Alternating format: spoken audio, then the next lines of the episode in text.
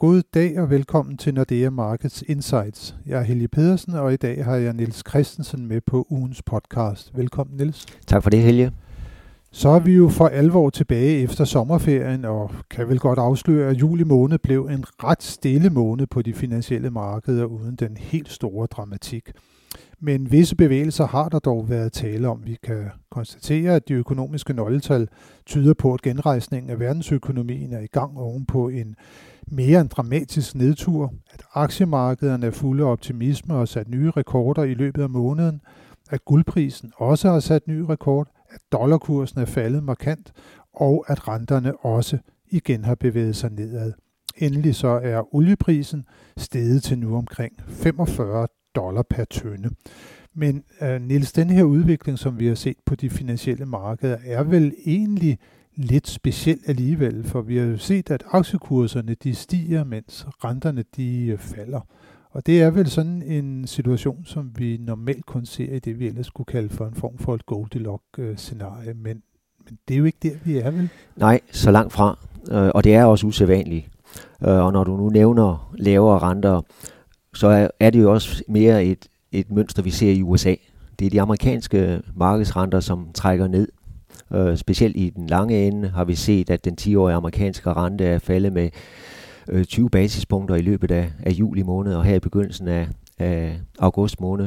Det vil sige, at en amerikansk 10-årig statsrente er nu nede på en halv procent positiv ganske vest. Vi har negative renter i, i Europa, det ved jeg godt, men alligevel er det bemærkelsesværdigt, som du siger. Samtidig nævner du både aktierne i nye rekorder i USA, og, og vi må sige, det er jo lidt uforståeligt, at, at aktierne har så meget medvind. Vi har et Nasdaq, som i den her uge hver dag har sat øh, nye rekorder og bliver handlet på, på et niveau, som er 24 procent højere end 1. januar i år. Med hensyn til renterne, hvorfor er det så, de ikke stiger, øh, når man jo godt kunne forestille sig, at aktierne stiger på, på en vis optimisme, og dermed også øh, større aktivitet forude øh, og forventninger om, om inflation. Det plejer at være det, det traditionelle mønster, som også, så også giver nogle højere renter. Øh, og der må vi sige, hvad hedder det, pengepolitikken. De store, øh, store centralbanker, de er der jo fortsat og køber massivt op af obligationer, og det gør, at det lægger en dæmper på renterne, og også som sagt i USA presser renterne nedad. Lidt anderledes i Europa, der vil jeg ikke sige, at vi ser lavere renter. Der er det mere sådan en sidelandsbevægelse, vi har set både i de toneangivende tyske renter, som jo så også smitter af på de danske renter. Men der er de jo så også, kan man sige, allerede det negative territorium, og der skal vel yderligere pengepolitiske lempelser til i Europa, for at man vel også skal se sådan, at renterne sådan for alvor begynder at bevæge sig yderligere nedad. Ja, så skal øh, det er jo slet ikke noget, der i, i vores scenarie, øh, og jo også, hvis det skulle ske, så skulle vi have en yderligere forværing, også af det, øh, de økonomiske udsigter, og det, det håber vi selvfølgelig ikke kommer til at, at ske. Og vi synes jo også, at, at trods alt ser, ser udsigterne lidt bedre ud økonomisk i eurozonen, efter vi fik den, den store genopretningsfond øh, fra EU øh, her i begyndelsen af juli måned øh, med, med 750 milliarder, som nu kommer, kommer ud i systemet. Ikke her og nu, men over de næste 1, 2, 3 år. Ja, det er jo også en park, der vel også har givet en fornyet tiltro til, at euro-samarbejdet at det kommer til at vare ved, og de opbrydningstendenser, vi også har set i, i EU, at de også bliver lagt på køl igen, for italienerne var jo sådan set ret godt tilfreds med det udbytte, som man fik af parken. Ja, og det er der måske ikke noget at sige til, for det er vel om nogen øh, Italien og Spanien, som står, øh, og i hvert fald er de direkte, hvad skal man sige, vinder er måske ikke det rigtige ord, men, men dem, der nyder størst gavn af det, så skal vi jo ikke glemme, at, at når det så ikke for, eller så når det ikke kommer til skade for, for Italien og, og Spanien, at de ikke kommer i gældsproblemer, jamen så kommer det jo os andre til gode også. Så derfor har vi jo også en stærk interesse i, at, at den her genopretningsfond kom på plads. Ja, så selvom der har været meget snak om, om det var sådan bare en blankosjek, som der blev udskrevet til de sydeuropæiske lande, og at der kan være en masse polemik omkring det, så er det nok i virkeligheden noget, som er det, det bedste, der måske kunne ske for Europa, at det var, at man nåede til enighed på topmødet i juli måned. Bestemt. Men når vi nu snakker det her med noget enighed i, i Europa, og øh, at det faktisk lige nu måske ser lidt bedre ud omkring europæisk politik, og måske også de økonomiske udsigter end i USA, hvor vi jo i hvert fald nogle af, af de amerikanske stater har set en eksplosion i antallet af covid-19-tilfælde. Man har et amerikansk præsidentvalg om tre måneder, som præsident øh, Trump jo endda har sået tvivl om, om det skulle afholdes til november, eller om det skulle udskydes. Er den øh, politiske situation, at den måske også en årsag til, at vi har set, at dollaren den er blevet ramt øh, så relativt hårdt, som tilfældet har været det hen over sommeren? Ja, bestemt. Det er en af de faktorer, som, som har svækket øh, dollaren. Det er ikke kun øh, de politi- den politiske usikkerhed øh, og bekymringen omkring øh, udviklingen af coronasmitte i USA, men det, det er to af faktorerne. Den vigtigste vil jeg nok tillægge øh, de positive aktiemarkeder, og altså øh, risikoappetit, som jo typisk, når vi har det, jamen så ser vi investorerne søge over i mere risikofyldte aktiver, og også aktiver uden for dollar øh, verden, og, og dermed så sælger man dollaren fra og køber nogle af de andre valutaer. Så det er nok den primære årsag til, at vi har en, en lavere dollar. Og så, som vi var inde på, lavere amerikanske renter er også en, et element, der svækker dollaren. Øh, så det dollarfald, du, du nævner, jamen det er jo en, en dollarkurs i dansk regning, som har været nede i 6 kroner 25 her i begyndelsen af august måned, øh, mens vi går vi en måned tilbage, jamen så lå vi op over 6 kroner 60 øh, tilbage i marts måned var vi helt op over 7 kroner. Så det er ganske anseeligt, det fald, vi har set i dollaren her i løbet af 1, 2, 3 måneder. Vi skal vel næsten et par år tilbage i tiden til september 2018, tror jeg, for at vi finder en tilsvarende svag dollar øh, i dansk regning.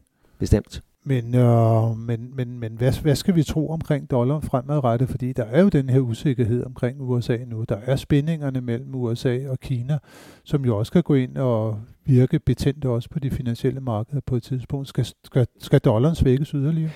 Det er et af de gode, øh, gode spørgsmål, øh, fordi man kan jo også hurtigt begynde at fokusere på de, den usikkerhed, der ligger i, i verden, både økonomisk fra coronavirusen, øh, men også, som du er inde på, den politiske spændingerne over for, for, for Kina, som er trappet op her ja, så sent som næsten over natten øh, med, med, hvad siger, øh, med Trumps tiltag over for, for flere, flere apps, altså TikTok og, og hvad det ellers hedder. Så han, han presser på over for Kina, øh, og så nævner du præsidentvalget til november, øh, den usikkerhed, der, der ligger op til det. Og så har vi også på det økonomiske jo, hvad hedder det, de forhandlinger, der foregår i øjeblikket i den amerikanske kongres øh, omkring en ny stor hjælpepakke øh, derovre. Og den er jo bydende nødvendig. Det, der jo er sket her på det allerseneste, det er, at de, de støtteordninger, som blev sat i værk i foråret, hvor arbejdsløse amerikanere modtager en check på 600 dollar om ugen, udløb med udgangen af juli måned. Så allerede i den her uge, så er der altså ikke 600 kroner, og, undskyld, 600, ja, betydelig forskel, selvom dollaren er faldet, øh, 600 dollar at bruge. Så det er, der er stor pres på de amerikanske øh, politikere for at få en øh, aftale på plads. Øh, men øh, der er jo ikke rigtig, øh, demokraterne er jo ikke interesseret i at give Trump øh, en, en fjer i hatten eller en Trump, Trump øh, her øh, før præsidentvalget, så derfor er det benhårde forhandlinger, der foregår. Øh, om det bliver en delaftale, som man bliver enige om at videreføre den her understøttelse med 600 dollar per uge, det kunne sagtens være, eller det bliver mere forkromet. Øh, forhandlingerne vil foregå hen over weekenden, og forhåbentlig kommer der en aftale her i løbet af næste uge. Øh, men det er også et usikkerhedselement for dollaren. Det er også et usikkerhedselement for dollaren, og hvis vi lige også skal runde øh, udviklingen i nogle af de her edelmetalpriser, som jo også er steget kraftigt på det seneste, både guld- og sølvprisen er steget, øh, især guldprisen er, er steget markant, sølvprisen er også steget markant, øh, øh, men, men guld ses jo mange gange som det ultimativt sikre øh, at, at, at have. At denne her svækkelse af dollaren øh, er det også noget, sådan, der bliver, kan, kan, kan, kan opfattes som, at der er nogle investorer, der, der mener, at nu er det, der ellers er det sikre papir, nemlig den amerikanske dollar, det bliver lidt, lidt mindre sikkert øh, nu her, og så går vi guld i stedet for? Ja, bestemt. Bestemt. Jeg synes, det er et, et klart mønster, vi har set. Det er, at, at øh, med de usikkerhedselementer, der ligger ja, så vil investorerne ikke kaste alle æg over i risikofyldte aktier. Det er ganske vist der, man ser stigningerne. Så hvis man vil have et afkast, så skal man næsten være positioneret i aktier. Øh, hvis man ikke ønsker det, ja, så ved vi, som vi talte om med renterne, de falder eller er lave, så man får ikke noget afkast i obligationer, øh, som ellers er sikker, en sikker havn. Øh, så derfor har investorerne sådan set købt aktier med den ene hånd øh, for at få noget afkast, og så har de købt guld med den anden hånd for at have noget sikkerhed. Får vi lige pludselig en periode med, med faldende aktiekurser, uro og nervøsitet, ja, så vil der være en tendens til, at vi ser en, højere, en endnu højere guldpris. Øh, så, så bestemt, der er overvejelser omkring, øh, hvad skal man sige, øh, en vis forsikring, når man øh, køber guld i stedet for øh, for eksempel obligationer. Ja, man kan vel også sige omkring guld, der er jo også alligevel en form for en begrænset mængde af det. Man kan sige dollar og obligationer, det kan næsten øh, trykkes i, i uanede mængder, men det, det kan man jo ikke helt med guld. Det er jo Nej. stadigvæk et fysisk Jamen lige øh, præcis, aktiv, som lige man præcis, lige præcis. Og det er også derfor, at vi har set så stærk en stigning i guldprisen. Nu nævner du øh, nye rekorder, øh, og det er bag det ligger der en voldsom stigning på ja, en 35 procent siden 1. januar og alene den sidste måned er guldprisen steget med 15 procent.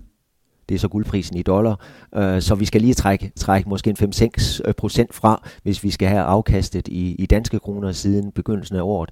Men det er jo også en voldsom stigning. Det må man sige, især i de her perioder, hvor, som du også har været inde på, flere gange vi har en rente, der ligger øh, tæt på 0 eller i det negative territorium, end det andet, når det er, man kigger ud i den store verden. Men ellers, mens øh, dollaren den, den er svækket øh, kraftigt, så har vi jo lige på den anden side af af sundet, der har vi en, en svensk økonomi, der jo også har haft store problemer, må man sige, her under coronakrisen, men hvor den svenske krone ikke desto mindre er en af de valutaer, som har klaret sig aller, aller bedst på det seneste. Hvordan forklarer vi den sammenhæng? Det er helt rigtigt. Øh, den svenske krone blev som mange andre valutaer stærkt svækket øh, tilbage øh, i øh, hvad hedder det, marts-april måned, øh, da, da coronavirusen øh, brød ud. Men øh, i løbet af anden kvartal, jamen der er den svenske krone jo ikke bare kommet tilbage til de niveauer, vi havde før øh, øh, coronakrisen brød ud i Europa, men faktisk på endnu højere niveauer end 1. januar. I dansk regning er vi tilbage på en 72-73 øre.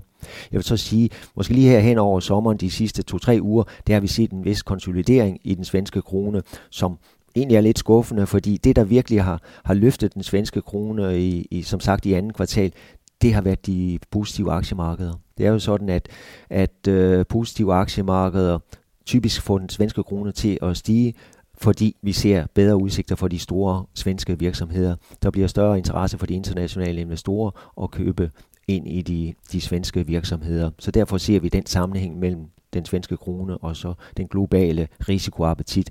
Men vi må så også erkende hen over sommeren, selvom vi har set højere aktier, som vi har været inde på, især i USA til nye rekorder, har vi ikke set, at den svenske krone har helt kunne følge med. Så ser vi, skal vi så se her, når vi kommer efter sommerferien, om det efterslæb kan udmønte sig i en ny stigning i den svenske krone.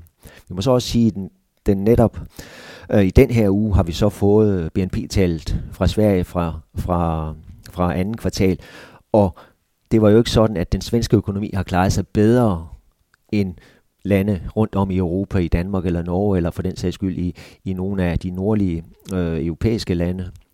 Øh, der har også været stort fald i det svenske BNP, til trods for, at nedlukningen har været mere om, mindre omfattende i Sverige.